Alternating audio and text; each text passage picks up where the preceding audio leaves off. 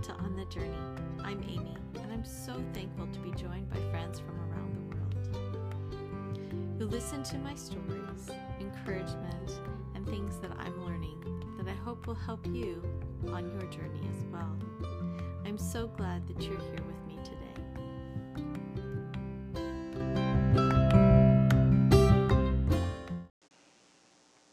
Hello, friends. I'm so glad you've joined me today. It is so good to see you again.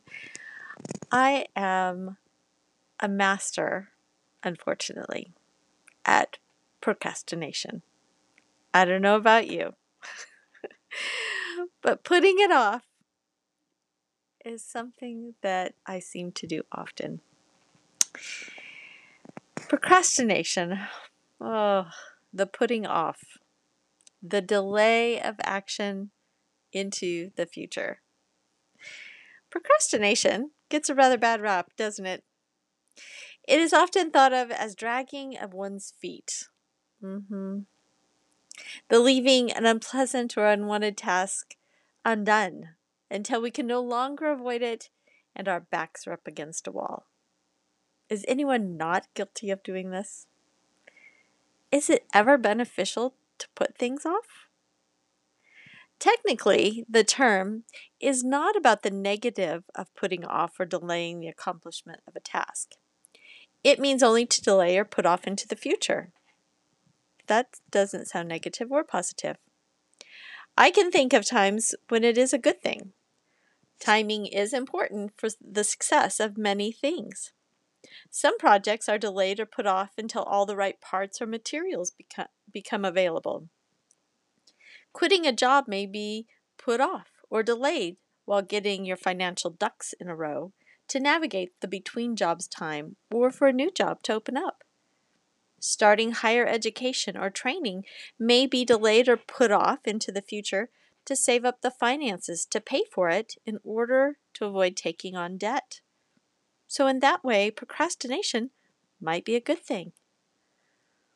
The thing is, it's not what we really mean when we use the word procrastination. we generally do think of one who procrastinates as one who is dragging their feet, or is disorganized or unproductive, or something else along those lines. Did you know procrastination is a habit? Mm-hmm. Indeed, it is unproductive and a life wasting habit. Oh, that hurts. it starts to be formed early on when we are allowed to drag our feet or dilly dally over chores or homework or even getting out of bed. When left unchecked, it can follow us into adulthood, where it makes a mess of our homes, our careers, or our lives. Action cures what ails you. Procrastination is like quicksand. It keeps us stuck and stagnant. But like any habit, we can reprogram our thoughts and behaviors into a new way of doing things that can be a habit that actually serves us for our good. Avoiding our stressors or feelings of overwhelm will not truly help us in the end. Head on, face to face action will. Start small, just start. You got this. If you need a little encouragement, check out this short video. Link is on my blog. well, I'm going to quit dragging my feet and I'm going to take action. on the journey, Amy.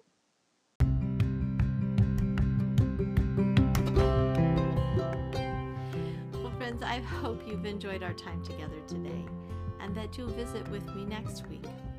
You can look for more inspiration on my blog at amybain.wordpress.com. And thank you so much for joining me on the journey. Blessings on your week.